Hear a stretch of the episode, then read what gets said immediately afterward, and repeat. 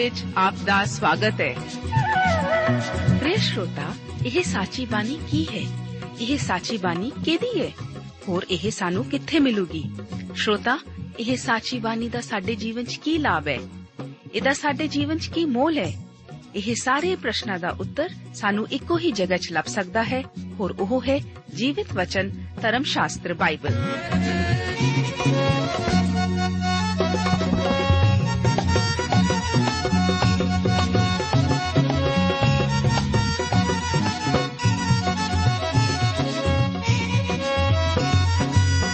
ਧਰਮ ਸ਼ਾਸਤਰ ਬਾਈਬਲ। ਉਹੀ ਜੀਵਿਤ ਵਚਨ ਦਾ ਅਸੀਂ ਇਸ ਕਾਰਜਕ੍ਰਮ ਵਿੱਚ ਅਧਿਐਨ ਕਰਾਂਗੇ।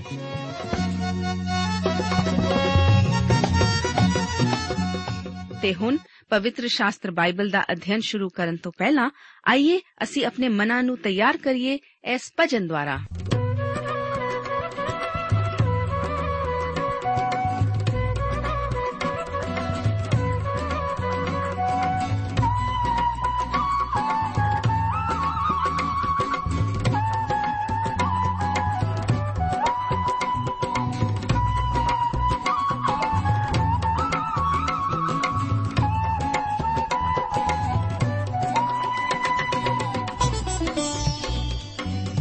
Thank you.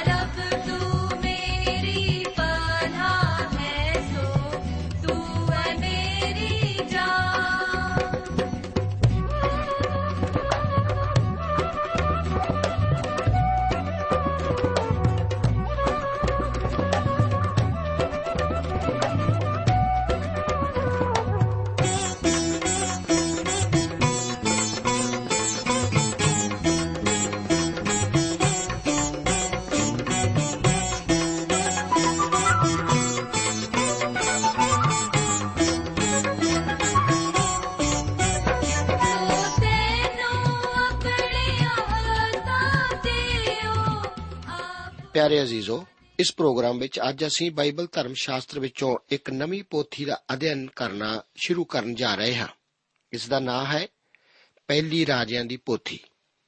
ਪਹਿਲਾ ਅਤੇ ਦੂਸਰਾ ਰਾਜਿਆਂ ਦੀਆਂ ਦੋਹਰੀਆਂ ਪੁਸਤਕਾਂ ਦੀ ਲੜੀ ਵਿੱਚ ਦੂਸਰੀ ਪੁਸਤਕ ਹੈ।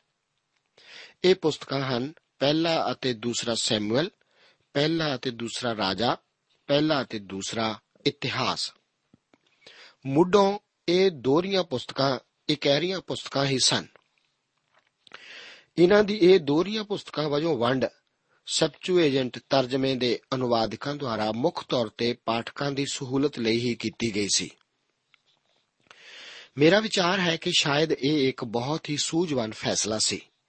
ਲੇਖਕ ਭਾਵੇਂ ਇਸ ਦੇ ਲੇਖਕ ਬਾਰੇ ਨਹੀਂ ਜਾਣਿਆ ਗਿਆ, ਪਰ ਫਿਰ ਵੀ ਪਹਿਲਾ ਅਤੇ ਦੂਸਰਾ ਰਾਜਾ ਨਾਮਕ ਪੁਸਤਕਾਂ ਉਸ ਸਮੇਂ ਲਿਖੀਆਂ ਗਈਆਂ ਸਨ ਜਦੋਂ ਕਿ ਪਹਿਲਾ ਮੰਦਰ ਅਜੇ ਖੜਾ ਹੀ ਸੀ। ਜਿਵੇਂ ਕਿ ਅਸੀਂ ਪਹਿਲੀ ਰਾਜਿਆਂ ਦੀ ਪੋਥੀ ਉਸ ਦੇ 8 ਅਧਿਆਏ, ਉਸ ਦੀ 8 ਆਇਤ ਵਿੱਚ ਇਸ ਬਾਰੇ ਪੜ੍ਹਦੇ ਹਾਂ।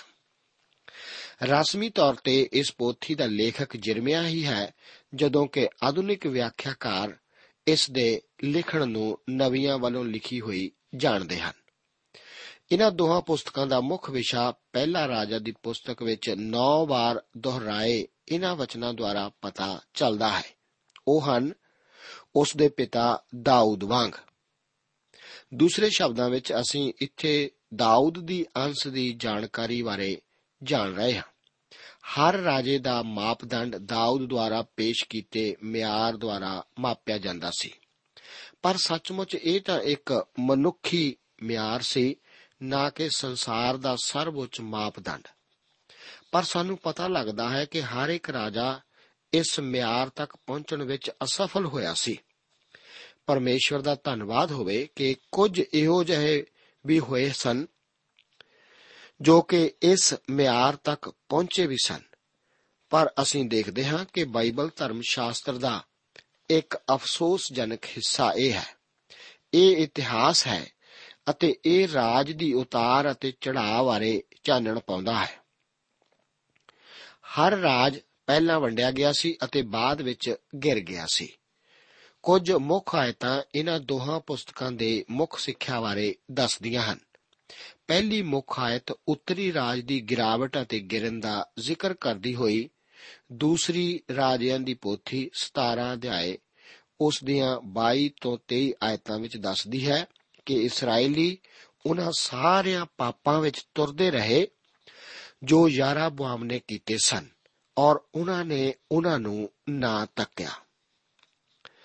ਇੱਥੋਂ ਤਾਈਂ ਪਈ ਯਹੋਵਾ ਨੇ ਇਸਰਾਇਲ ਨੂੰ ਆਪਣੇ ਅੱਗੇੋਂ ਹਟਾ ਦਿੱਤਾ, ਜਿਵੇਂ ਉਸਨੇ ਆਪਣੇ ਸਾਰੇ ਦਾਸਾਂ ਨਵੀਆਂ ਦੇ ਰਾਹੀਂ ਆਖਿਆ ਸੀ। ਸੋ ਇਸਰਾਇਲ ਆਪਣੀ ਧਰਤੀ ਤੋਂ ਕੱਢ ਕੇ ਅਸ਼ੂਰ ਵਿੱਚ ਪਹੁੰਚਾਇਆ ਗਿਆ, ਜਿੱਥੇ ਉਹ ਅੱਜ ਦੇ ਦਿਨ ਤਾਈਂ ਹੈ। ਦੂਸਰੀ ਮੁੱਖ ਆਇਤ, ਦੂਸਰੀ ਰਾਜਿਆਂ ਦੀ ਪੋਥੀ 25 ਅਧਿਆਇ ਉਸ ਦੀ 21 ਆਇਤ ਹੈ, ਜੋ ਕਿ ਦੱਖਣੀ ਰਾਜ ਦੀ ਗਿਰਾਵਟ ਦਾ ਜ਼ਿਕਰ ਕਰਦੀ ਹੋਈ ਬਿਆਨ ਕਰਦੀ ਹੈ ਕਿ ਬਾਬਲ ਦੇ ਪਾਤਸ਼ਾਹ ਨੇ ਉਹਨਾਂ ਨੂੰ ਹਮਾਥ ਦੇਸ਼ ਦੇ ਰਿਬਲਾ ਵਿੱਚ ਮਾਰ ਕੇ ਉਹਨਾਂ ਦਾ ਘਾਤ ਕੀਤਾ, ਜੋ ਯਹੂਦਾ ਆਪਣੀ ਹੀ ਭੂਮੀ ਵਿੱਚੋਂ ਅਸੀਰ ਹੋ ਗਿਆ। ਇਸ ਪੁਸਤਕ ਦਾ ਉਦੇਸ਼ ਬਾਰੇ ਅਸੀਂ ਪੜ੍ਹਦੇ ਹਾਂ। ਕਿ ਪਹਿਲੀ ਰਾਜਿਆਂ ਦੀ ਪੋਥੀ ਰਾਜ ਦੀ ਵੰਡ ਦੀ ਲਿਖਤ ਹੈ ਅਤੇ ਦੂਸਰੀ ਰਾਜਿਆਂ ਦੀ ਪੋਥੀ ਰਾਜ ਦੀ ਗਿਰਾਵਟ ਦੀ ਲਿਖਤ ਹੈ। ਦੋਹਾਂ ਪੁਸਤਕਾਂ ਨੂੰ ਇੱਕ ਲਿਖਤ ਵਜੋਂ ਜੋੜ ਕੇ ਜੇਕਰ ਗੌਰ ਕੀਤਾ ਜਾਵੇ, ਤਾਂ ਇਹਨਾਂ ਦਾ ਆਰੰਭ ਰਾਜਾ ਦਾਊਦ ਨਾਲ ਹੁੰਦਾ ਹੈ, ਜਦੋਂ ਕਿ ਇਹਨਾਂ ਦਾ ਅੰਤ ਬਾਬਲ ਦੇ ਪਾਤਸ਼ਾਹ ਨਾਲ ਹੁੰਦਾ ਹੈ। ਇਹ ਪੁਸਤਕਾਂ ਅਸਲ ਵਿੱਚ ਪਰਮੇਸ਼ਵਰ ਦੀ ਬਾਦਸ਼ਾਹਤ ਉੱਤੇ ਮਨੁੱਖ ਦੇ ਰਾਜ ਦਾ ਜ਼ਿਕਰ ਕਰਦੀਆਂ ਹਨ, ਜਿਸ ਦੇ ਨਤੀਜੇ ਸੱਚਮੁੱਚ ਭਲੇ ਹੀ ਸਨ। ਜ਼ਮੀਨ ਉਤਲੀ ਰਾਜ ਗੱਦੀ ਜ਼ਰੂਰੀ ਹੈ ਕਿ ਸਵਰਗ ਦੇ ਸਿੰਘਾਸਣ ਨਾਲ ਮੇਲ ਖਾਂਦੀ ਹੋਵੇ। ਤਦ ਹੀ ਅਸੀਸਾਂ ਮਿਲ ਸਕਦੀਆਂ ਹਨ ਅਤੇ ਪਰਮੇਸ਼ਰ ਦੇ ਲੋਕਾਂ ਨੂੰ ਲਾਭ ਪਹੁੰਚ ਸਕਦਾ ਹੈ। ਅਸਲ ਵਿੱਚ ਪਹਿਲੀ ਅਤੇ ਦੂਸਰੀ ਰਾਜਿਆਂ ਦੀ ਪੁਸਤਕ ਪਹਿਲਾ ਅਤੇ ਦੂਸਰਾ ਸੈਮੂਅਲ ਦੀਆਂ ਪੁਸਤਕਾਂ ਵਿੱਚ ਆਰੰਭ ਹੋਏ ਵਿਰਤਾਂਤ ਦੀ ਹੀ ਲਗਾਤਾਰ ਲੜੀ ਹੈ। ਇਹ ਚਾਰੇ ਪੁਸਤਕਾਂ ਨੂੰ ਕੁੱਲ ਮਿਲਾ ਕੇ ਇੱਕ ਹੀ ਪੁਸਤਕ ਜਾਣਿਆ ਜਾ ਸਕਦਾ ਹੈ, ਕਿਉਂਕਿ ਇਹ ਇਸرائیਲੀ ਕੌਮ ਦੇ ਇਤਿਹਾਸ ਨੂੰ ਦਾਊਦ ਅਤੇ ਸੁਲੇਮਾਨ ਦੇ ਅਧੀਨ ਇਸ ਦੇ ਸਭ ਤੋਂ ਮਹਾਨ ਵਿਸਥਾਰ, ਪ੍ਰਭਾਵ ਅਤੇ ਖੁਸ਼ਹਾਲੀ ਤੋਂ ਲੈ ਕੇ ਇਸ ਦੀ ਵੰਡ ਅਤੇ ਫਿਰ ਅਸੀਰੀ ਅਤੇ ਦੋਹਾਂ ਰਾਜਾਂ ਦੇ ਬਾਹਰ ਕੱਢੇ ਜਾਣ ਤੱਕ ਵਰਣਨ ਕਰਦੀਆਂ ਹਨ। ਇਨ੍ਹਾਂ ਪੁਸਤਕਾਂ ਦੀ ਨੈਤਿਕ ਸਿੱਖਿਆ ਮਨੁੱਖ ਨੂੰ ਸੰਸਾਰ ਉੱਤੇ ਅਤੇ ਆਪਣੇ ਆਪ ਉੱਤੇ ਰਾਜ ਕਰਨ ਵਿੱਚ ਉਸ ਦੀ ਅਯੋਗਤਾ ਦਿਖਾਉਣਾ ਹੈ। ਇਨ੍ਹਾਂ ਚੌਹਾਂ ਇਤਿਹਾਸਕ ਪੁਸਤਕਾਂ ਵਿੱਚ ਇਸرائیਲੀ ਰਾਜ ਦੇ ਵਿਸਥਾਰ ਅਤੇ ਉਸ ਦੀ ਗਿਰਾਵਟ ਦਾ ਵਿਸਥਾਰਪੂਰਵਕ ਵਰਣਨ ਹੈ। ਪਹਿਲੀ ਅਤੇ ਦੂਸਰੀ ਰਾਜਿਆਂ ਦੀ ਪੋਥੀ ਦੀ ਰੂਪ ਰੇਖਾ ਇਸ ਤਰ੍ਹਾਂ ਹੈ। ਪਹਿਲਾ ਹੈ ਦਾਊਦ ਦੀ ਮੌਤ। ਇਸ ਦਾ ਵਰਣਨ ਪਹਿਲੀ ਰਾਜਿਆਂ ਦੀ ਪੋਥੀ ਉਸ ਦੇ ਪਹਿਲੇ ਦੋ ਅਧਿਆਇਆਂ ਵਿੱਚ ਹੈ। ਦੂਸਰਾ ਭਾਗ ਹੈ ਸੁਲੇਮਾਨ ਦੇ ਰਾਜ ਦੀ ਸ਼ਾਨ। ਇਹ ਪਹਿਲੀ ਰਾਜਿਆਂ ਦੀ ਪੁਸਤਕ ਉਸ ਦੇ 3 ਤੋਂ 11 ਅਧਿਆਇਆਂ ਵਿੱਚ ਵਰਣਨ ਕੀਤਾ ਗਿਆ ਹੈ। ਇਸ ਵਿੱਚ 3 ਅਤੇ 4 ਅਧਿਆਇਆਂ ਵਿੱਚ ਅਸੀਂ ਵੇਖਦੇ ਹਾਂ ਸੁਲੇਮਾਨ ਵਧੋਂ ਬੁੱਧ ਲਈ ਕੀਤੀ ਪ੍ਰਾਰਥਨਾ ਅਤੇ ਇਸ ਤੋਂ ਬਾਅਦ 5 ਤੋਂ ਲੈ ਕੇ 8 ਅਧਿਆਇਆਂ ਵਿੱਚ ਮੰਦਰ ਦੀ ਉਸਾਰੀ ਦਾ ਜ਼ਿਕਰ ਹੈ। 9 ਅਤੇ 10 ਅਧਿਆਇਆਂ ਵਿੱਚ ਸੁਲੇਮਾਨ ਦੀ ਪ੍ਰਸਿੱਧੀ ਦਾ ਵਰਣਨ ਕੀਤਾ ਗਿਆ ਹੈ। 11 ਅਧਿਆਏ ਵਿੱਚ ਸੁਲੇਮਾਨ ਦੀ ਲੱਜਾਸ਼ੀਲਤਾ ਅਤੇ ਮੌਤ ਦਾ ਜ਼ਿਕਰ ਹੈ। ਤੀਸਰਾ ਮੁੱਖ ਭਾਗ ਹੈ ਰਾਜ ਦੀ ਵੰਡ। ਇਸ ਦਾ ਜ਼ਿਕਰ ਪਹਿਲੀ ਰਾਜਿਆਂ ਦੀ ਪੋਥੀ ਦੇ 12 ਅਧਿਆਏ ਤੋਂ ਲੈ ਕੇ ਦੂਸਰੀ ਰਾਜਿਆਂ ਦੀ ਪੁਸਤਕ ਦੇ 16 ਅਧਿਆਏ ਤੱਕ ਹੈ। ਚੌਥਾ ਮੁੱਖ ਭਾਗ ਹੈ ਅਸ਼ੂਰ ਵੱਲੋਂ ਇਸਰਾਇਲ ਦੀ ਗੁਲਾਮੀ। ਇਸ ਦਾ ਵਰਣਨ ਦੂਸਰੀ ਰਾਜਿਆਂ ਦੀ ਪੋਥੀ ਦੇ 17 ਅਧਿਆਏ ਵਿੱਚ ਮਿਲਦਾ ਹੈ। ਪੰਜਵਾਂ ਮੁੱਖ ਭਾਗ ਬਾਬਲ ਦੁਆਰਾ ਯਹੂਦਾ ਦੀ ਗੁਲਾਮੀ ਅਤੇ ਗਿਰਾਵਟ। ਇਸ ਦਾ ਵਰਣਨ ਦੂਸਰੀ ਰਾਜਿਆਂ ਦੀ ਪੁਸਤਕ ਦੇ 18 ਤੋਂ ਲੈ ਕੇ 25 ਅਧਿਆਇਆਂ ਵਿੱਚ ਸਾਡੇ ਲਈ ਕੀਤਾ ਗਿਆ ਹੈ। ਆਓ ਅਸੀਂ ਪਹਿਲੀ ਰਾਜਿਆਂ ਦੀ ਪੋਥੀ ਦੇ ਪਹਿਲੇ ਅਧਿਆਏ ਉੱਤੇ ਵਿਚਾਰ ਕਰਦੇ ਹਾਂ। ਇਸ ਅਧਿਆਏ ਦਾ ਮੁੱਖ ਵਿਸ਼ਾ ਐਦੋਨੀਜਾ ਦੀ ਬਗਾਵਤ ਅਤੇ ਸੁਲੇਮਾਨ ਦਾ ਪਾਤਸ਼ਾਹ ਹੋਣਾ ਹੈ। ਰਾਜਿਆਂ ਦੀਆਂ ਪੋਥੀਆਂ ਉਸ ਵਰਣਨ ਨੂੰ ਜਾਰੀ ਰੱਖਦੀਆਂ ਹਨ ਜਿਸ ਦਾ ਆਰੰਭ ਸੈਮੂਅਲ ਦੀ ਪੋਥੀ ਵਿੱਚ ਹੋਇਆ ਸੀ। ਪਹਿਲੇ ਅਧਿਆਏ ਵਿੱਚ ਸਾਡੀ ਮੁਲਾਕਾਤ ਬੁੱਢੇ ਦਾਊਦ ਨਾਲ ਹੁੰਦੀ ਹੈ। ਉਸ ਦੇ ਪੁੱਤਰਾਂ ਵਿੱਚੋਂ ਇੱਕ, ਜਿਸ ਦਾ ਨਾਂ ਅਦੋਨੀਆ ਸੀ, ਉਹ ਰਾਜ ਗੱਦੀ ਹਥਿਆਉਣ ਦੀ ਕੋਸ਼ਿਸ਼ ਕਰਦਾ ਹੈ। ਨਾਥਾਨ ਅਤੇ ਬਾਦਸ਼ੇਬਾ ਦੀ ਸਲਾਹ ਨਾਲ ਦਾਊਦ ਇੱਕ ਹੋਰ ਪੁੱਤਰ ਸੁਲੇਮਾਨ ਨੂੰ ਇਸਰਾਇਲ ਦਾ ਰਾਜਾ ਹੋਣ ਵਜੋਂ ਮਸਾ ਕਰਨ ਦਾ ਹੁਕਮ ਦਿੰਦਾ ਹੈ। ਇਹ ਇੱਕ ਮਹੱਤਵਪੂਰਨ ਅਧਿਆਇ ਹੈ, ਜਿਸ ਨਾਲ ਪਹਿਲੀ ਰਾਜਿਆਂ ਦੀ ਪੁਸਤਕ ਦਾ ਆਰੰਭ ਹੁੰਦਾ ਹੈ।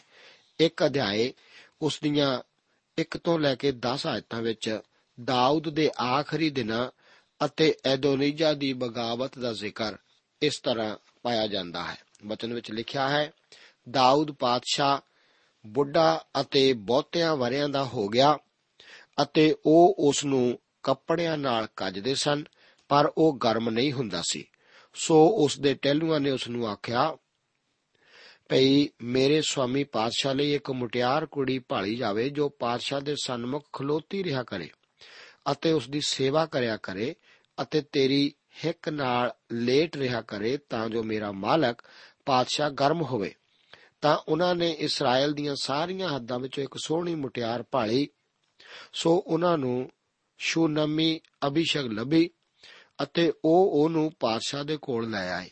ਉਹ ਮੁਟਿਆਰ ਡਾਢੀ ਹੀ ਸੋਹਣੀ ਸੀ, ਸੋ ਉਹ ਪਾਤਸ਼ਾਹ ਦੀ ਸੇਵਾਦਾਰ ਨਹੀਂ ਹੋਈ ਅਤੇ ਉਸ ਦੀ ਖਬਰ ਰੱਖਦੀ ਸੀ, ਪਰ ਪਾਤਸ਼ਾਹ ਨੇ ਉਸ ਨਾਲ ਸੰਗ ਨਾ ਕੀਤਾ।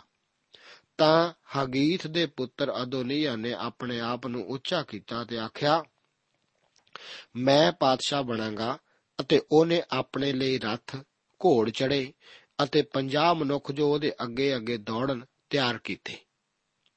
ਉਹਦੇ ਪਿਤਾ ਨੇ ਇਹ ਆਖ ਕੇ ਉਹਨੂੰ ਕਦੀ ਨਾ ਉਦਾਸ ਕੀਤਾ ਭਈ ਤੈਂ ਐਉਂ ਕਿਉਂ ਕੀਤਾ? ਉਹ ਵੀ ਵੱਡਾ ਸੁੰਦਰ ਸੀ ਅਤੇ ਉਹ ਅਬਸ਼ਾਲੋਮ ਦੇ ਪਿੱਛੋਂ ਜੰਮਿਆ ਸੀ। ਉਹ ਸਰੂਇਆ ਦੇ ਪੁੱਤਰ ਜੋਆਬ ਅਤੇ ਅਬਿਆਥਾਰ ਜਾਜਕ ਨਾਲ ਗੱਲਾਂ ਕਰਦਾ ਸੀ ਅਤੇ ਇਹ ਐਦੋਨੀਆ ਦੇ ਮਗਰ ਲੱਗ ਕੇ ਉਹਦੀ ਸਹਾਇਤਾ ਕਰਦੇ ਸਨ। ਪਰ ਸਾਦੋਕ ਜਾਜਕ ਔਰ जोहोयादा ਦਾ ਪੁੱਤਰ ਬਨਾਇਆ ਔਰ ਨਥਾਨ ਨਬੀ ਔਰ ਸ਼ਿਮਈ ਔਰ ਰੇਈ ਔਰ ਦਾਊਦ ਦੇ ਸੂਰਬੀਰ ਅਦੋਨੀਆ ਦੇ ਨਾਲ ਨਹੀਂ ਸਨ ਤਾਂ ਅਦੋਨੀਆ ਨੇ ਭੇਡਾਂ ਬਲਦਾਂ ਤੇ ਮੋٹے-ਮੋٹے ਪਸ਼ੂ ਜ਼ੋਹਲਤ ਪੱਥਰ ਉੱਤੇ ਜੋ ਐਨ ਰੋਗੋਲ ਦੇ ਕੋਲ ਹੈ ਵੱਡੇ ਅਤੇ ਆਪਣੇ ਸਾਰੇ ਭਰਾ ਅਰਥਾਤ ਪਾਦਸ਼ਾਹ ਦੇ ਪੁੱਤਰ ਅਤੇ ਯਹੂਦਾ ਦੇ ਸਭ ਮਨੁੱਖ ਜਿਹੜੇ ਪਾਦਸ਼ਾਹ ਦੇ ਟਹਿਲੂਏ ਸਨ ਸਦੇ ਪਰ ਨਥਾਨ ਨਵੀ ਔਰ ਬਨਾਇਆ ਔਰ ਸੂਰਬੀਰ ਔਰ ਆਪਣੇ ਭਰਾ ਸੁਲੇਮਾਨ ਨੂੰ ਨਾ ਸੱਦਿਆ। ਇਸ ਦਾ ਆਰੰਭ ਬੜੀ ਉਦਾਸੀ ਨਾਲ ਹੁੰਦਾ ਹੈ। ਦਾਊਦ ਹੁਣ ਇੱਕ ਬਜ਼ੁਰਗ ਮਨੁੱਖ ਹੈ, ਜਿਸ ਦਾ ਖਿਆਲ ਕਰਨਾ ਮੁਸ਼ਕਲ ਹੈ। ਅਸੀਂ ਤਾਂ ਹਮੇਸ਼ਾ ਦਾਊਦ ਨੂੰ ਅਯਾਲੀ ਬਾਲਕ ਹੀ ਸਮਝਦੇ ਆ ਰਹੇ ਹਾਂ। ਉਸ ਬਾਰੇ ਇੱਕ ਬੁੱਢੇ ਅਤੇ ਕਮਜ਼ੋਰ ਮਨੁੱਖ ਵੱਲੋਂ ਖਿਆਲ ਕਰਨਾ ਬਹੁਤ ਕਠਿਨ ਹੈ। ਜਿਸ ਨੂੰ ਕਿਸੇ ਦੁਆਰਾ ਦੇਖਭਾਲ ਕੀਤੇ ਜਾਣ ਦੀ ਜ਼ਰੂਰਤ ਹੋਵੇ। ਅਦੋਨੀਆ ਇਸੇ ਸਥਿਤੀ ਦਾ ਫਾਇਦਾ ਉਠਾਉਂਦਾ ਹੈ। ਉਹ ਆਪਣੇ ਆਪ ਨੂੰ ਰਾਜਗੱਦੀ ਉੱਤੇ ਬਿਠਾ ਕੇ ਰਾਜਾ ਬਣਾਉਣ ਦੀ ਕੋਸ਼ਿਸ਼ ਕਰਦਾ ਹੈ, ਪਰ ਪਰਮੇਸ਼ਰ ਦੀ ਯੋਜਨਾ ਕੁਝ ਹੋਰ ਹੀ ਹੈ। ਇਸ ਮਨੁੱਖ ਐਦੋਨੀਆ ਦਾ ਜ਼ਿਕਰ ਪਹਿਲੀ ਰਾਜਿਆਂ ਦੀ ਪੋਥੀ ਦੇ ਪਹਿਲੇ ਅਧਿਆਏ ਵਿੱਚ ਪਹਿਲੀ ਵਾਰ ਕਿਸੇ ਖਾਸ ਸੰਬੰਧ ਵਜੋਂ ਆਉਂਦਾ ਹੈ। ਐਦੋਨੀਆ ਦਾਊਦ ਦਾ ਚੌਥਾ ਪੁੱਤਰ ਸੀ। ਜੋ ਕਿ ਉਸ ਤੋਂ ਹਬਰੋਨ ਵਿੱਚ ਜਨਮਿਆ ਸੀ। ਇਸ ਦਾ ਜ਼ਿਕਰ ਦੂਸਰੀ ਸੈਮੂਅਲ ਦੀ ਪੁਸਤਕ 3 ਅਧਿਆਇ ਦੀ 4 ਆਇਤ ਵਿੱਚ ਸਾਨੂੰ ਮਿਲਦਾ ਹੈ। ਉਸ ਦੀ ਮਾਤਾ ਹੌਗੇਤ ਦਾਊਦ ਦੀਆਂ ਪਤਨੀਆਂ ਵਿੱਚੋਂ ਇੱਕ ਸੀ। ਪੰਜ ਆਇਤ ਵਿੱਚ ਵਚਨ ਹਨ ਕਿ ਉਸਨੇ ਆਪਣੇ ਆਪ ਨੂੰ ਉੱਚਾ ਕੀਤਾ। ਲੂਕਾ ਦੀ ਇੰਜੀਲ 14 ਅਧਿਆਇ ਦੀ 11 ਆਇਤ ਦੇ ਵਚਨ ਹਨ ਕਿ ਹਰੇਕ ਜੋ ਆਪਣੇ ਆਪ ਨੂੰ ਉੱਚਾ ਕਰਦਾ ਹੈ, ਸੋ ਨੀਵਾ ਕੀਤਾ ਜਾਵੇਗਾ। ਅਤੇ ਜੋ ਆਪਣੇ ਆਪ ਨੂੰ ਨੀਵਾ ਕਰਦਾ ਹੈ, ਸੋ ਉੱਚਾ ਕੀਤਾ ਜਾਵੇਗਾ। ਐਦੋਨੀਆ ਨਾਲ ਠੀਕ ਇਹੋ ਹੀ ਹੋਣ ਜਾ ਰਿਹਾ ਹੈ। ਉਸ ਨੇ ਸੱਚਮੁੱਚ ਆਪਣੇ ਆਪ ਨੂੰ ਉੱਚਾ ਕੀਤਾ ਸੀ। ਉਹ ਇੱਕ ਬਹੁਤ ਹੀ ਘਮੰਡੀ ਨੌਜਵਾਨ ਮਨੁੱਖ ਸੀ। ਜੋ ਕਿ ਆਪਣੇ ਆਪ ਨੂੰ ਬਹੁਤ ਵੱਡਾ ਸਮਝਦਾ ਸੀ। ਉਸ ਵਿੱਚ ਆਪਣੇ ਹੀ ਭਰਾ ਅਬਸ਼ਾਲੋਮ ਦੇ ਕੁਝ ਲੱਛਣ ਦਿਖਾਈ ਦਿੰਦੇ ਸਨ, ਜਿਸ ਨੇ ਦਾਊਦ ਦੇ ਵਿਰੁੱਧ ਬਗਾਵਤ ਕੀਤੀ ਸੀ। ਚੰਗਾ ਹੁੰਦਾ ਜੇ ਅਦੋਨੀਜਾ ਇਸ ਤਰ੍ਹਾਂ ਆਪਣੇ ਪਿਤਾ ਦੇ ਵਿਰੁੱਧ ਬਗਾਵਤ ਨਾ ਕਰਦਾ। ਦਾਊਦ ਆਪਣੇ ਪਰਿਵਾਰ ਨੂੰ ਅਨੁਸ਼ਾਸਿਤ ਕਰਨ ਵਜੋਂ ਕਦੇ ਵੀ ਪ੍ਰਸਿੱਧ ਨਹੀਂ ਸੀ ਜਾਣਿਆ ਗਿਆ। ਉਸ ਦਾ ਪਰਿਵਾਰਕ ਜੀਵਨ ਅਨਿਜਮਿਤ ਸੀ। ਦਾਊਦ ਦੇ ਮਹੱਲ ਵਿੱਚ ਨਿਜਮਤ ਬੇਪਰਤੀਤੀ ਅਤੇ ਬੇਤਰਤੀਬੀ ਦਾ ਰਾਜ ਸੀ ਅਤੇ ਐਦੋਨੀਆ ਨੇ ਇਸ ਸਥਿਤੀ ਦਾ ਪੂਰਾ ਪੂਰਾ ਲਾਭ ਉਠਾਇਆ। ਦਾਊਦ ਨੇ ਉਸ ਨੂੰ ਕਦੇ ਵੀ ਨਹੀਂ ਸੀ ਝਿੜਕਿਆ। ਉਸ ਦੀ ਗਲਤੀ ਤੇ ਦਾਊਦ ਸਿਰਫ ਮੁਸਕਰਾਉਂਦਾ ਹੀ ਹੋਵੇਗਾ। ਜੋਆਬ ਜੋ ਕਿ ਕਈ ਸਾਲਾਂ ਤੋਂ ਦਾਊਦ ਪ੍ਰਤੀ ਵਫਾਦਾਰ ਸੀ, ਹੁਣ ਆਪਣੀ ਤਜਰਬੇਕਾਰੀ ਅਦੋਨੀਆ ਨਾਲ ਜੋੜਦਾ ਹੈ। ਉਸ ਦੀ ਸਥਿਤੀ ਉੱਤੇ ਗੌਰ ਕਰੋ।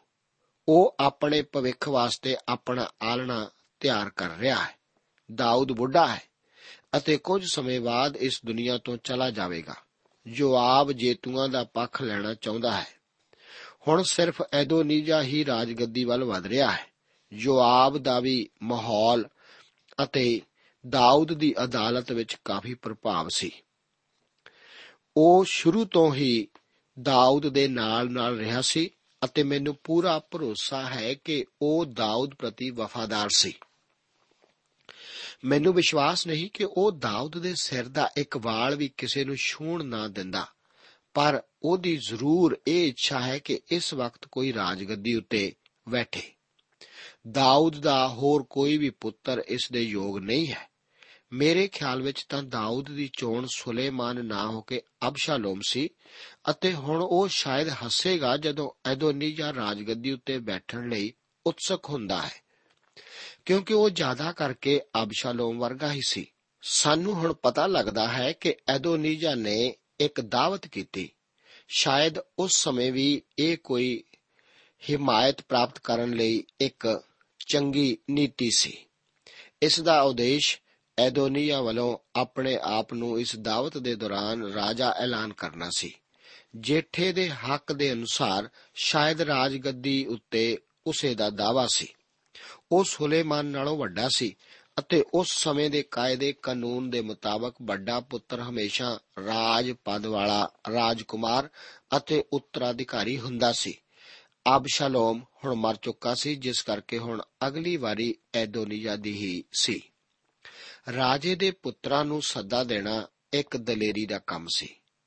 ਖਾਸ ਤੌਰ ਤੇ ਇਸ ਗੱਲ ਦੀ ਰੋਸ਼ਨੀ ਵਿੱਚ ਕਿ ਸੁਲੇਮਾਨ ਨੂੰ ਨਹੀਂ ਸੀ ਬੁਲਾਇਆ ਗਿਆ, ਉਸ ਨੂੰ ਛੱਡ ਦਿੱਤਾ ਗਿਆ ਸੀ। ਐਦੋਨੀਜਾ ਜਾਣਦਾ ਸੀ ਕਿ ਨਥਾਨ ਤਾਂ ਬਾਦਸ਼ੇਬਾ ਦਾ ਹੀ ਪੱਖ ਪੂਰੇਗਾ। ਨਥਾਨ ਹੀ ਉਸ ਮਨੁੱਖ ਦੇ ਬਾਰੇ ਜਾਣਦਾ ਸੀ, ਜਿਸ ਨੇ ਦਾਊਦ ਦੇ ਮਹਾਨ ਪਾਪ ਦੇ ਭਿਆਨਕ ਸਮੇਂ ਉਸ ਦੀ ਅਗਵਾਈ ਕੀਤੀ ਸੀ। ਬਾਦਸ਼ੇਬਾ ਸੁਲੇਮਾਨ ਦੀ ਮਾਂ ਵੀ ਤਾਂ ਸੀ। ਹੁਣ ਨਥਾਨ ਉਸ ਕੋਲ ਜਾਂਦਾ ਹੈ। ਇੱਕ ਅਧਿਆਏ ਉਸ ਦੀਆਂ 11 ਤੋਂ ਲੈ ਕੇ 33 ਆਇਤਾਂ ਵਿੱਚ ਨਥਾਨ ਅਤੇ ਬਾਦਸ਼ੇਬਾ ਦੀ ਯੋਜਨਾ ਦਾ ਜ਼ਿਕਰ ਇਸ ਤਰ੍ਹਾਂ ਪਾਇਆ ਜਾਂਦਾ ਹੈ। ਤਾਂ ਨਥਾਨ ਨੇ ਸੁਲੇਮਾਨ ਦੀ ਮਾਤਾ ਬਾਦਸ਼ਾਬਾ ਨੂੰ ਆਖਿਆ, ਕਿ ਤੁਸੀਂ ਨਹੀਂ ਸੁਣਿਆ ਕਿ ਹਗੀਥ ਦਾ ਪੁੱਤਰ ਐਦੋਨੀਜਾ ਰਾਜ ਕਰਦਾ ਹੈ ਅਤੇ ਸਾਡੇ ਮਾਲਕ ਦਾਊਦ ਨੂੰ ਉਸ ਦੀ ਖਬਰ ਵੀ ਨਹੀਂ? ਹੁਣ ਤੁਸੀਂ ਆਓ, ਮੈਂ ਤੁਹਾਨੂੰ ਸਲਾਹ ਦਿਆਂ ਭਈ ਤੁਸੀਂ ਆਪਣੀ ਅਤੇ ਆਪਣੇ ਪੁੱਤਰ ਸੁਲੇਮਾਨ ਦੀ ਜਿੰਦ ਬਚਾ ਸਕੋ। ਤੁਸੀਂ ਜਾਓ ਅਤੇ ਦਾਊਦ ਪਾਤਸ਼ਾਹ ਕੋਲ ਅੰਦਰ ਜਾ ਕੇ ਉਹਨੂੰ ਆਖੋ, ਹੈ ਮੇਰੇ ਮਾਲਕ ਪਾਤਸ਼ਾਹ ਭਲਾ ਤੈਂ ਆਪਣੀ ਟਹਿਲਣ ਨਾਲ ਸੌਂ ਖਾ ਕੇ ਨਹੀਂ ਆਖਿਆ ਸੀ ਪਈ ਸੱਚਮੁੱਚ ਤੇਰਾ ਪੁੱਤਰ ਸੁਲੇਮਾਨ ਮੇਰੇ ਪਿੱਛੋਂ ਰਾਜ ਕਰੇਗਾ ਤੇ ਉਹ ਹੀ ਮੇਰੀ ਰਾਜਗੱਦੀ ਉੱਤੇ ਬੈਠੇਗਾ? ਫਿਰ ਐਦੋਨੀਜਾ ਕਿਉਂ ਰਾਜ ਕਰਦਾ ਹੈ?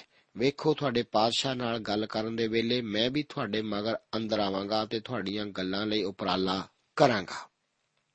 ਸੋ ਬਾਦਸ਼ਾਹ ਕੋਠੜੀ ਦੇ ਅੰਦਰ ਪਾਤਸ਼ਾਹ ਕੋਲ ਗਈ। ਪਾਤਸ਼ਾਹ ਬਹੁਤ ਬੁੱਢਾ ਸੀ ਅਤੇ ਸ਼ੁਨਮੀ ਅਭਿਸ਼ਗ ਪਾਤਸ਼ਾਹ ਦੀ ਟਹਿਲ ਕਰ ਰਹੀ ਸੀ। ਬਾਦਸ਼ਾਹ ਨਿਵੀ ਅਤੇ ਪਾਤਸ਼ਾਹ ਨੂੰ ਮੱਥਾ ਟੇਕਿਆ ਤਾਂ ਪਾਤਸ਼ਾਹ ਨੇ ਆਖਿਆ, ਤੂੰ ਕੀ ਮੰਗਦੀ ਹੈ? ਉਸ ਆਖਿਆ, ਮੇਰੇ ਮਾਲਕ ਤੈ ਯਹੋਵਾ ਆਪਣੇ ਪਰਮੇਸ਼ਰ ਦੀ ਆਪਣੀ ਟਹਿਲਣ ਨਾਲ ਸੌਂ ਖਾਦੀ ਸੀ ਕਿ ਮੇਰੇ ਪਿੱਛੋਂ ਤੇਰਾ ਪੁੱਤਰ ਸੁਲੇਮਾਨ ਪਾਤਸ਼ਾਹ ਬਣੇਗਾ ਅਤੇ ਉਹ ਮੇਰੀ ਰਾਜਗੱਦੀ ਉੱਤੇ ਬੈਠੇਗਾ। ਹੁਣ ਵੇਖ ਤਾਂ ਐਦੋਨੀਆ ਰਾਜ ਕਰਦਾ ਹੈ ਅਤੇ ਹੁਣ ਤੀਕ, ਹੈ ਮੇਰੇ ਮਾਲਕ, ਪਾਤਸ਼ਾਹ ਤੈਨੂੰ ਇਸ ਦੀ ਕੁਝ ਖਬਰ ਨਹੀਂ। ਅਤੇ ਉਸਨੇ ਢੇਰ ਸਾਰੇ ਬਲਦ ਮੋٹے-ਮੋٹے ਪਸ਼ੂ ਔਰ ਭੇਡਾਂ ਵੱਡੀਆਂ ਹਨ ਅਤੇ ਪਾਤਸ਼ਾਹ ਦੇ ਸਾਰੇ ਪੁੱਤਰ ਔਰ ਅਬਿਆਥਾਰ ਜਾਜਕ ਔਰ ਸੈਨਾਪਤੀ ਜਵਾਬ ਨੂੰ ਤਾਂ ਸੱਦਿਆ ਹੈ, ਪਰ ਤੇਰੇ ਦਾਸ ਸੁਲੇਮਾਨ ਨੇ ਉਸਨੇ ਨਹੀਂ ਸੱਦਿਆ। ਹੁਣ हे ਮੇਰੇ ਮਾਲਕ, ਪਾਤਸ਼ਾਹ ਸਾਰੇ ਇਸਰਾਇਲ ਦੀਆਂ ਅੱਖਾਂ ਤੇਰੇ ਉੱਤੇ ਹਨ, ਭਈ ਤੂੰ ਉਹਨਾਂ ਨੂੰ ਦੱਸੇ ਕਿ ਮੇਰੇ ਮਾਲਕ ਪਾਤਸ਼ਾਹ ਦੀ ਰਾਜਗੱਦੀ ਉੱਤੇ ਤੇਰੇ ਪਿੱਛੋਂ ਕੌਣ ਬੈਠੇਗਾ। ਨਹੀਂ ਤਾਂ ਐਵੇਂ ਹੋਵੇਗਾ ਕਿ ਜਦ ਮੇਰਾ ਮਾਲਕ ਪਾਤਸ਼ਾਹ ਆਪਣੇ ਪਿਓ ਦਾਦਿਆਂ ਨਾਲ ਵਿਸਰਾਮ ਕਰੇਗਾ ਤਾਂ ਮੈਂ ਅਤੇ ਮੇਰਾ ਪੁੱਤਰ ਸੁਲੇਮਾਨ ਪਾਪੀ ਠਹਿਰਾਂਗੇ। ਤਾਂ ਵੇਖੋ, ਉਹ ਅਜੇ ਪਾਤਸ਼ਾਹ ਨਾਲ ਗੱਲਾਂ ਕਰਦੀ ਹੀ ਸੀ ਕਿ ਨਥਾਨ ਨਵੀ ਵੀ ਅੰਦਰ ਆ ਗਿਆ। ਉਹਨਾਂ ਨੇ ਪਾਤਸ਼ਾਹ ਨੂੰ ਦੱਸਿਆ ਕਿ ਵੇਖੋ, ਨਥਾਨ ਨਵੀ ਆ ਗਿਆ ਹੈ। ਉਹ ਪਾਤਸ਼ਾਹ ਦੇ ਸਨਮੁਖ ਹੋਇਆ ਤਾਂ ਉਸ ਨੇ ਪਾਤਸ਼ਾਹ ਨੂੰ ਧਰਤੀ ਤੀਕ ਮੂੰਹ ਪਰਨੇ ਹੋ ਕੇ ਮੱਥਾ ਟੇਕਿਆ। ਫਿਰ ਨਥਾਨ ਨੇ ਆਖਿਆ, ਹੈ ਮੇਰੇ ਮਾਲਕ ਪਾਤਸ਼ਾਹ ਭਲਾ ਤੁਸੀਂ ਆਖਿਆ ਹੈ ਕਿ ਮੇਰੇ ਪਿੱਛੋਂ ਅਦੋਨੀਜਾ ਰਾਜ ਕਰੇਗਾ ਤੇ ਮੇਰੀ ਰਾਜ ਗੱਦੀ ਉੱਤੇ ਬੈਠੇਗਾ। ਉਹ ਤਾਂ ਅੱਜ ਦੇ ਦਿਨ ਹਠਾੜ ਨੂੰ ਗਿਆ ਹੈ ਤੇ ਢੇਰ ਸਾਰੇ ਬਾਲਦ ਮੋٹے-ਮੋٹے ਪਸ਼ੂ ਔਰ ਭੇਡਾਂ ਵੱਡੀਆਂ ਹਨ ਅਤੇ ਪਾਤਸ਼ਾਹ ਦੇ ਸਾਰੇ ਪੁੱਤਰਾਂ ਔਰ ਸੈਨਾਪਤੀਆਂ ਔਰ ਅਬਿਆਥਰ ਜਾਜਕ ਨੂੰ ਸੱਦਿਆ ਤੇ ਵੇਖੋ ਉਹ ਉਹਦੇ ਸਨਮੁਖ ਖਾਂਦੇ ਪੀਂਦੇ ਹਨ ਅਤੇ ਆਖਦੇ ਹਨ, ਪਾਤਸ਼ਾਹ ਐਦੋਨੀਜਾ ਜਿਉਂਦਾ ਰਹੇ। ਪਰ ਤੁਹਾਡੇ ਦਾਸ ਨੂੰ ਅਰਥਾਤ ਮੈਨੂੰ ਅਤੇ ਸਦੋਕ ਜਾਜਕ ਔਰ ਯੋਹਿਆਦਾ ਦੇ ਪੁੱਤਰ ਬਣਾਇਆ ਔਰ ਤੁਹਾਡੇ ਦਾਸ ਸੁਲੇਮਾਨ ਨੂੰ ਨਹੀਂ ਸੱਦਿਆ। ਕੀ ਇਹ ਮੇਰੇ ਪਾਤਸ਼ਾਹ ਦੀ ਵੱਲੋਂ ਹੋਇਆ ਹੈ ਅਤੇ ਤੁਸੀਂ ਆਪਣੇ ਦਾਸ ਨੂੰ ਖਬਰ ਵੀ ਨਾ ਕੀਤੀ? ਐਦੋਨੀਜਾ ਦਾਊਦ ਦੇ ਅੱਗੇ ਪਿੱਛੇ ਘੁੰਮ ਰਿਹਾ ਸੀ। ਉਹ ਉਸਨੇ ਰਾਜੇ ਨਾਲ ਸੁਲਾ ਬਿਲਕੁਲ ਨਹੀਂ ਸੀ, ਨਹੀਂ। ਇਸ ਕਰਕੇ ਨਥਾਨ ਘੁੰਮਣਾ ਫਿਰਨਾ ਸ਼ੁਰੂ ਕਰਦਾ ਹੈ। ਦਾਊਦ ਨੇ ਬਾਦਸ਼ਾਹ ਨਾਲ ਵਾਅਦਾ ਕੀਤਾ ਸੀ। ਜਦੋਂ ਉਹਨਾਂ ਦਾ ਦੂਸਰਾ ਪੁੱਤਰ ਪੈਦਾ ਹੋਇਆ, ਪਹਿਲਾ ਪੁੱਤਰ ਤਾਂ ਮਰ ਚੁੱਕਾ ਸੀ। ਦਾਊਦ ਨੇ ਉਸ ਨਾਲ ਵਾਅਦਾ ਕੀਤਾ ਸੀ ਕਿ ਉਸ ਦਾ ਅਗਲਾ ਪੁੱਤਰ ਉਹ ਰਾਜਾ ਹੋਵੇਗਾ। ਉਹ ਪੁੱਤਰ ਸੁਲੇਮਾਨ ਹੈ। ਹੁਣ ਦਾਊਦ ਉਸ ਨੂੰ ਰਾਜਗੱਦੀ ਉੱਤੇ ਬਿਠਾਉਣ ਲਈ ਕੋਈ ਪਹਿਲ ਨਹੀਂ ਸੀ ਕਰ ਰਿਹਾ। ਨਥਾਨ ਸੁੱਤੇ ਹੋਏ ਰਾਜੇ ਨੂੰ ਜਗਾਉਂਦਾ ਹੈ ਤਾਂ ਕਿ ਉਸ ਨੂੰ ਪਤਾ ਲੱਗੇ ਕਿ ਉਸ ਦੇ ਕੋਲ ਕੀ ਕੁਝ ਹੋ ਰਿਹਾ ਸੀ। ਇਸ ਤਰ੍ਹਾਂ ਜਾਪਦਾ ਹੈ ਜਿਵੇਂ ਕਿ ਦਾਊਦ ਨੇ ਬਾਦਸ਼ਾਹ ਨੂੰ ਕਾਫੀ ਲੰਬੇ ਅਰਸੇ ਤੋਂ ਨਹੀਂ ਸੀ ਵੇਖਿਆ। ਦਾਊਦ ਆਪਣੇ ਕਈ ਪੁੱਤਰਾਂ ਵਿੱਚੋਂ ਆਪਣਾ ਉੱਤਰਾਧਿਕਾਰੀ ਚੁਣਨ ਲਈ ਕੋਈ ਪਹਿਲ ਨਹੀਂ ਸੀ ਕਰ ਰਿਹਾ। ਸ਼ਾਇਦ ਐਦੋਨੀਜਾ ਇੱਕ ਬਹੁਤ ਹੀ ਖੂਬਸੂਰਤ, ਖਿਚਾਓ ਵਾਲਾ ਅਤੇ ਯੋਗ ਲੜਕਾ ਸੀ। ਮੈਂ ਨਹੀਂ ਸੋਚਦਾ ਕਿ ਉਹਨਾਂ ਵਿੱਚ ਜ਼ਿਆਦਾ ਕੁਝ ਮਿਲਦਾ ਜੁਲਦਾ ਸੀ ਜਿਵੇਂ ਕਿ ਅਸੀਂ ਜਲਦੀ ਹੀ ਦੇਖਾਂਗੇ ਵੀ। ਖੱਚਰਾਂ ਉੱਤੇ ਅਕਸਰ ਰਾਜੇ ਸਵਾਰੀ ਕਰਦੇ ਸਨ ਜਦੋਂ ਕਿ ਘੋੜਾ ਲੜਾਈ ਦੇ ਕੰਮ ਆਉਣ ਵਾਲਾ ਪਸ਼ੂ ਸੀ। ਪ੍ਰਕਾਸ਼ ਦੀ ਪੋਥੀ ਵਿੱਚ ਚਾਰ ਘੋੜਿਆਂ ਉੱਤੇ ਸਵਾਰ ਹੋਣ ਦੀ ਲਿਖਤ ਯੁੱਧ ਅਤੇ ਕਮਸਾਨ ਨੂੰ ਦਰਸਾਉਂਦੀ ਹੈ। ਦੁਬਾਰਾ ਪ੍ਰਭੂ ਯੀਸ਼ੂ ਮਸੀਹ ਜਾਂ ਇਸ ਧਰਤੀ ਉੱਤੇ ਇੱਕ ਸਫੈਦ ਘੋੜੇ ਉੱਤੇ ਸਵਾਰ ਹੋ ਕੇ ਆਉਣਾ ਵੀ ਯੁੱਧ ਦਾ ਜ਼ਿਕਰ ਕਰਦਾ ਹੈ। ਉਹ ਧਰਤੀ ਉਤਲੇ ਵਿਦਰੋਹ ਨੂੰ ਖਤਮ ਕਰਨ ਆਵੇਗਾ ਅਤੇ ਉਸ ਅੱਗੇ ਹਰ ਗੋਡਾ ਟਿਕੇਗਾ। ਹੁਣ ਰਾਜੇ ਦਾਊਦ ਦੀ ਆਪਣੀ ਖੁਦ ਦੀ ਸ਼ਾਹੀ ਸਵਾਰੀ ਇੱਕ ਖੱਚਰ ਨੂੰ ਲਿਆਉਣੀ ਪੈਣੀ ਹੈ ਅਤੇ ਸੁਲੇਮਾਨ ਨੂੰ ਇਸ ਉੱਤੇ ਬਿਠਾਉਣਾ ਪੈਣਾ ਹੈ। 33 ਤੋਂ ਲੈ ਕੇ 53 ਆਇਤਾਂ ਵਿੱਚ ਸੁਲੇਮਾਨ ਨੂੰ ਰਾਜਾ ਵਜੋਂ ਮਸਾ ਕੀਤੇ ਜਾਣ ਦਾ ਜ਼ਿਕਰ ਹੈ। ਹੁਣ ਦਾਊਦ ਦੁਆਰਾ ਆਪਣਾ ਉੱਤਰਾਧਿਕਾਰੀ ਚੁਣੇ ਜਾਣ ਬਾਰੇ ਕੋਈ ਵੀ ਸਵਾਲ ਪੈਦਾ ਨਹੀਂ ਹੁੰਦਾ। ਸੁਲੇਮਾਨ ਹੁਣ ਅਗਲਾ ਰਾਜਾ ਹੋਵੇਗਾ। ਰਾਜਾ ਦਾਊਦ ਨੇ ਸੁਲੇਮਾਨ ਦੇ ਰਾਜਾ ਹੋਣ ਉੱਤੇ ਆਪਣੀ ਸਹਿਮਤੀ ਦੀ ਮੋਹਰ ਲਗਾ ਦਿੱਤੀ। ਮੇਰੇ ਦੋਸਤ ਦਾਊਦ ਇੱਕ ਬੁੱਢਾ ਮਨੁੱਖ ਸੀ ਅਤੇ ਹੁਣ ਜਲਦੀ ਹੀ ਉਹ ਆਪਣੇ ਪਿਓ ਦਾਦਿਆਂ ਨਾਲ ਸੌ ਜਾਵੇਗਾ। ਐਦੋਨੀਜਾ ਦੇ ਹਮਾਇਤੀ ਉਥੋਂ ਕਾਲੀ ਨਾਲ ਨਿਕਲ ਜਾਂਦੇ ਹਨ, ਉਹਨਾਂ ਨੂੰ ਆਪਣੇ ਦੇਸ਼ ਧਰੋਹੀ ਕਰਾਰ ਦਿੱਤੇ ਜਾਣ ਤੋਂ ਡਰ ਸੀ। ਐਦੋਨੀਜਾ ਆਪਣੀ ਜਾਨ ਬਚਾਉਂਦਾ ਹੋਇਆ ਤੰਬੂ ਨੂੰ ਭਜਿਆ ਤੇ ਜਾ ਕੇ ਬੰਦੀ ਬੇਦੀ ਦੇ ਸਿੰਘਾਂ ਨੂੰ ਫੜ ਲਿਆ। ਸੁਲੇਮਾਨ ਐਦੋਨੀਜਾ ਨਾਲ ਚੰਗਾ ਸਲੂਕ ਕਰਦਾ ਸੀ। ਜੇਕਰ ਉਹ ਇੱਕ ਵਫਾਦਾਰ ਹੋਣ ਦਾ ਸਬੂਤ ਦੇਵੇ, ਤਦ ਉਸ ਨੂੰ ਕੁਝ ਨਹੀਂ ਹੋਵੇਗਾ। ਐਦੋਨੀਜਾ ਨੂੰ ਰਾਜੇ ਦੇ ਸਾਹਮਣੇ ਪੇਸ਼ ਕੀਤਾ ਗਿਆ ਅਤੇ ਉਸ ਨੇ ਆਪਣੇ ਆਪ ਨੂੰ ਨਵੇਂ ਰਾਜੇ ਦੇ ਅੱਗੇ ਸਮਰਪਿਤ ਕਰ ਦਿੱਤਾ ਅਤੇ ਸੁਲੇਮਾਨ ਨੇ ਉਸ ਨੂੰ ਸੁਖ ਸਾਹ ਨਾਲ ਤੋਰ ਦਿੱਤਾ। ਇਸੇ ਬਾਰੇ ਹੋਰ ਵਧੇਰੇ ਜਾਣਨਾ ਅਸੀਂ ਅਗਲੇ ਪ੍ਰੋਗਰਾਮ ਵਿੱਚ ਜਾਰੀ ਰੱਖਾਂਗੇ। ਪ੍ਰਭੂ ਆਪ ਨੂੰ ਅੱਜ ਦੇ ਇਹਨਾਂ ਵਚਨਾਂ ਨਾਲ ਅਸੀਸ ਦੇਵੇ। ਜੈ ਮਸੀਹ ਦੀ ਦੋਸਤੋ, ਸਾਨੂੰ ਉਮੀਦ ਹੈ ਕਿ ਇਹ ਕਾਰਜਕ੍ਰਮ ਤੁਹਾਨੂੰ ਪਸੰਦ ਆਇਆ ਹੋਵੇਗਾ ਤੇ ਇਹ ਕਾਰਜਕ੍ਰਮ ਸੁਣ ਕੇ ਤੁਹਾਨੂੰ ਬਰਕਤਾਂ ਮਿਲੀਆਂ ਹੋਣਗੀਆਂ। ਜੇ ਤੁਸੀਂ ਇਹ ਕਾਰਜਕ੍ਰਮ ਦੇ ਬਾਰੇ ਕੁਝ ਪੁੱਛਣਾ ਚਾਹੁੰਦੇ ਹੋ, ਤੇ ਸਾਨੂੰ ਇਸ ਪਤੇ ਤੇ ਲਿਖੋ। Program Sachi Bani, post box number 1715 sector 36 Chandigarh 160036 ਪਤਾ ਇੱਕ ਵਾਰ ਫੇਰ ਸੁਣ ਲਓ program Sachi Bani post box number 1715 sector 36 Chandigarh 160036 ਸਾਡਾ ਈਮੇਲ ਪਤਾ ਹੈ punjabi ttb at twr.in ਪਤਾ ਇੱਕ ਵਾਰ ਫੇਰ ਸੁਣ ਲਓ punjabi ttb at twr.in ਹੁਣ ਸਾਡੇ ਪ੍ਰੋਗਰਾਮ ਦਾ ਸਮੇਂ ਸਮਾਪਤ ਹੁੰਦਾ ਹੈ। ਉਮੀਦ ਹੈ ਅਗਲੇ ਪ੍ਰੋਗਰਾਮ ਵਿੱਚ ਤੁਹਾਡੇ ਨਾਲ ਫੇਰ ਪੇਂਟ ਹੋਏਗੀ। ਰੱਬ ਤੁਹਾਨੂੰ ਬਰਕਤ ਦੇ।